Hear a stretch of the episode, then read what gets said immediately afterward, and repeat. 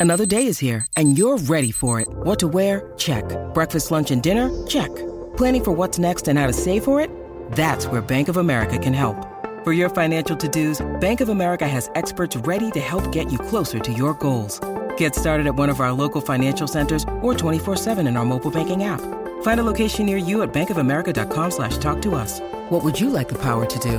Mobile banking requires downloading the app and is only available for select devices. Message and data rates may apply. Bank of America and a member FDIC. Great form by you hitting play on this podcast. Now, check out Same Racer, the brand new racing app for same race multi tips. Same Racer. Download from the App Store and Google Play. Powered by Bluebet. Gamble responsibly. Call 1 800 858 858. Here's some tips for maintaining your Trex deck. Um, occasionally wash it with some soapy water or a pressure cleaner. Trex composite decking is low maintenance and won't fade, splinter, or warp. Trex, the world's number one decking brand. Joining us to talk basketball now, though, is Australian basketball legend Shane Heal. G'day, Shane. How are you, mate? Yeah, very well. How are you? Yeah, good, thanks, mate. Good. Uh, uh, a question first up. Have you ever been Hopoated on the basketball court before? No, I haven't, thank goodness. Uh, unlike Chris Goulding, he didn't seem particularly happy the other night. yeah, I'm not sure uh, what happened. I only saw the aftermath of that, but um, didn't he come out and apologise and say it didn't happen? Yeah, it's a, it's a weird one, isn't it? That he's because he blew up on the court and, and said, you know, somebody put their finger where they shouldn't have, and, uh, and and had a proper crack, and he talked to Team Vickerman about it as well, and now he's come out and said that. So who knows what's going on? Yeah, yeah, I'm not too sure about that, but we don't need any of that sort of stuff in the game. No, no, leave that to rugby league. They they, they take care of all that sort of stuff, right?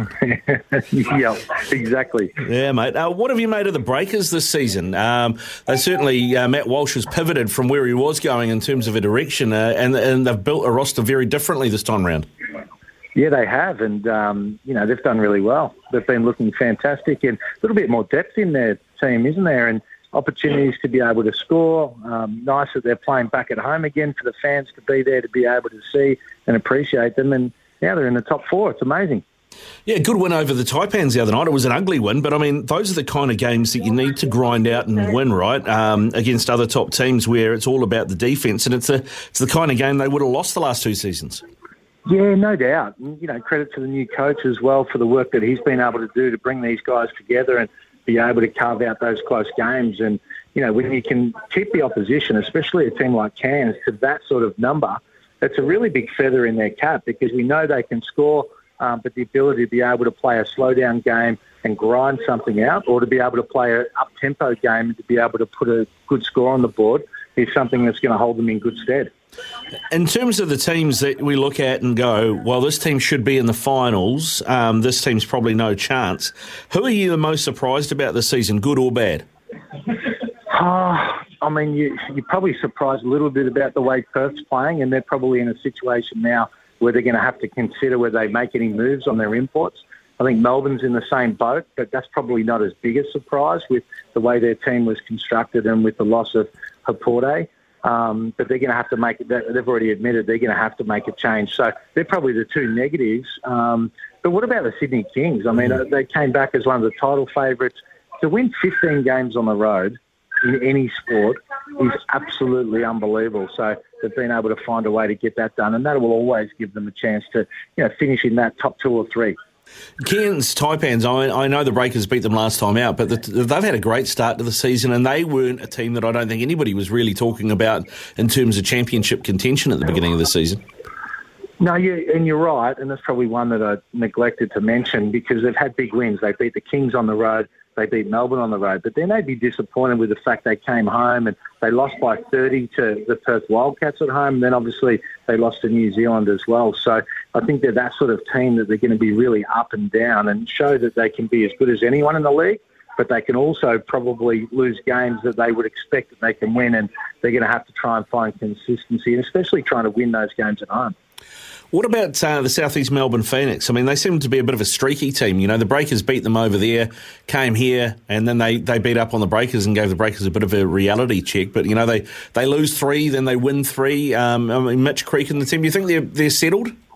Well, they, they were missing a couple of their imports. Mitch Creek came back from injury, so he was severely underdone at the start of the season. But, you know, I, I think that they're going to be a team that continues to grow and get better as that season goes on, as we've seen them start to get a little bit of momentum now. But, you know, is that going to be a top four team? I think that's still a little bit debatable about whether they're going to get there, but they've certainly got the talent when all things go right. Yeah, they. I mean, they they are a team that, on paper, you know, uh, look really good. But I mean, as the old saying goes, team, games aren't won on paper, right? No, exactly, and we saw that with the Adelaide 36ers coming back from America and losing that first game to Tassie. They got a you know a, lesson handed to them about how you play team basketball, but since then they got a little bit better, won their second game, and then they had a really good win against the Sydney Kings on the road as well. So they're starting to come together, and it's such early, you know, times in this process. But you don't want to be doing a Brisbane Bullets. You don't want to be losing your first five games because that's a massive hole to be able to get out of. Yeah, huge hole. Uh, Adelaide, you mean, well, you mentioned the 36ers. I mean, they did something that no other NBL team has managed to do, and, and that's get a win over an NBA team, albeit in preseason, but still, uh, that team the, the Suns put out was, was full of their stars. It certainly wasn't like a G League Suns, was it? No, I mean, it was a full strength team, and credit to the Adelaide 36ers. I'm sure they're further in their preseason and they were probably a little bit better prepared than the Phoenix Suns, but you're still taking on some of the best players in the world. And um, credit to them. And I think it's another, you know, showcase for the NBL and the sort of depth that we've got in the NBL as well. And, you know, I think they're going to be a powerhouse this year. They've got a lot of talent. They're going to continue to get better. Um, but it will take them time and they'll continue to grow. What do you think that does for the competition, the NBL? I mean, we, have got a got a uh, I guess a foot in the door in the states with the uh, ESPN coverage. Um, I mean, is it getting to the point now where the NBL is you know the second biggest league in the world outside of the NBA? I think it would be hard to argue that the NBL is bigger than the Euro League and the powerhouse teams that you know are paying significant money. Um, but I, I think as far as you know value for dollar and and I think for exposure, like if you're an NBA fringe player, you're probably coming to the NBL before you're going to the Euro League, and sometimes sacrificing a little bit of money to be able to come here just because it's of the showcase that's there for everybody to be able to see in the NBA and the shorter season. So, you know, we're certainly attracting some really good talent right now. Yeah, the league seems to be going strength to strength. You know, a roster that five years ago would have dominated this league is probably going to be struggling to make the playoffs now.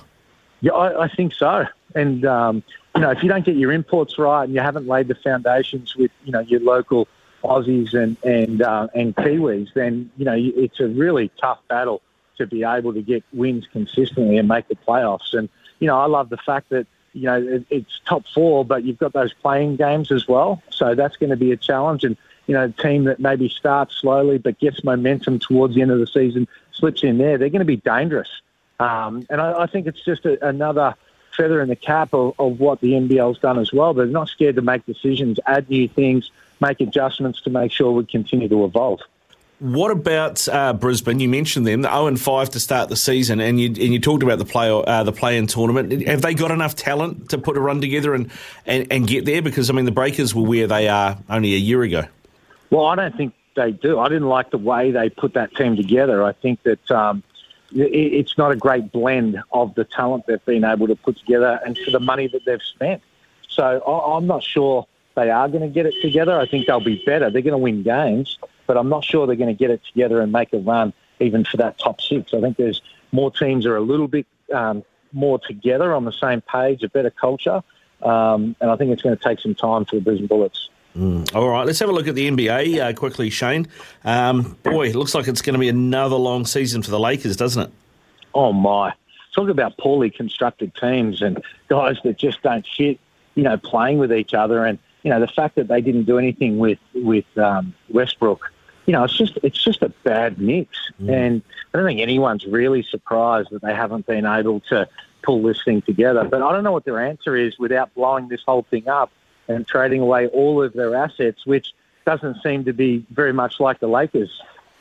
No, it doesn't. I mean, they had the opportunity to do that, didn't they? And then, you know, I, I, remember when they traded for, I'm trying to remember who it was, but they they traded for somebody out of New Orleans and sent a couple of reasonable pieces that way. And um, it, it, seemed like uh, at that point was the time to do it if they were going to do it. But then they just um, bought themselves into trouble. Well, and I think this is why you know great players always don't make great general managers. Mm. You know, LeBron wanted all of these guys and an aging roster and believed they were going to be able to get it done, but they've failed the last few years and, and they're failing again at the moment. And I just don't see a way out for them. And, you know, plus I'm not with the teams that are trying to buy championships and just bring talent together. I love the, you know, the Golden State Warriors and what they've been able to do. I love what Milwaukee have done as well and just try and place pieces around the Greek freak and, and try and build something over a period of time. Well, on that then, speaking of teams like that, the uh, the Brooklyn Nets, um, of course, Ben Simmons there. Uh, I watched that first game of the season and I was like, oh, it's just the New York Lakers, isn't it? Uh, and it, it has that potential to go sideways, doesn't it, that roster? Well, I think so. I think Kyrie, you know, and Kevin Durant have shown their different personalities and really trying to get the quick fix. They both want to be the man. Um, so, I mean, without Harden, probably gives them a little bit more of a chance to be able to make things happen. And I think Ben Simmons can really play a valuable role to to slot in there. But it doesn't look like he's taken a, the next step forward in his career so far. Um, and it certainly doesn't look like he's done any work on his shot. You know, considering he hasn't played for 18 months, I was hoping he would be able to come back, be aggressive, and not that he needs to shoot threes or anything like that, but still attack the paint and become a good free throw shooter particularly in playoffs. Yeah, I mean, that roster you mentioned, you know, those names, Kyrie, um, Durant as well, is that the right place for Simmons to be at the moment, given I would suggest he's had attitudinal problems in the past? I mean, he's not going to learn good habits from those blokes, is he? No, I, I don't think he is. But I think if you look at style, it actually suits him because those guys want to shoot all the shots and Ben doesn't want to shoot. So it's not a bad thing for him to have the pressure on. He doesn't want to be at a program where they're expecting him to go and get 30 points for their team to win. So I think for that side, it's a good thing. But I'm not sure from the behaviour side and the way you want to act as a pro, that's the best spot for him. You'd love to see him around Steph Curry and Klay Thompson and some of these guys that just go about it the right way. Well, I mean, that's the thing. It's it seems to me, and you, you correct me if I'm wrong here, but uh, he has a very un-Australian attitude, Ben Simmons, because you know one thing we always love about Australian athletes is they battle and they, they they they probably play above themselves a lot of the time just because through commitment, and he is almost like the the anti version of that from what we've seen so far. Yeah, and I, I think you know Australia and New Zealand have been very like-minded from the days of Pero Cameron and Paul Henare and, and Dillon Boucher. You know, back to our era that we always overachieved because we were very much together. Everyone accepted their roles. You know, we, we beat bigger and better teams because we just worked hard and wanted to be able to fight for everything we got. So, you know, he's grown up in a different era. You'd have to think that he's probably, you know, a little bit different than the Joe Ingles and the Paddy Mills and these sort of guys. Um, and whether he can ever be a boomer and fit the culture of what the boomers have done is yet to be seen. Um, but you, you'd like to see some of that rub off on him, and hopefully Paddy Mills can do some of that, and uh, you know he can evolve in his career. Yeah, what's his um, what's his public uh, perception like in Australia at the moment? I know you guys love a hero who's doing well overseas, whether it's Premier League or NBA or wherever. I mean, how much love is there for him from the Australian public right now? Well, I think it's varied. I wouldn't want to speak on behalf of everybody, but you know, I think over the last couple of years, there's been a lot of question marks about that, and the fact that he hasn't made himself available for the Boomers as well. I mean, we're really patriotic about players, you know, being passionate about putting on the green and gold and doing that, and we certainly haven't seen that from Ben so far. But um, hopefully, over time, again, I mentioned that Paddy's there, and um, hopefully that can rub off and, and help him you know, rediscover his passion for the game, which doesn't seem like it's there at the moment. No, you're right there. I mean, we have the same thing with Steven Adams. You know, he's never played for the Tall Blacks, and nobody will officially say why. We understand that he has a problem with someone that used to be at New Zealand basketball, and it doesn't seem to have changed um, too much in the in the years that he's uh, he's been successful in the NBA. But uh, yeah, he's still loved back here because I guess of of the sound bites you get from him and the way he plays.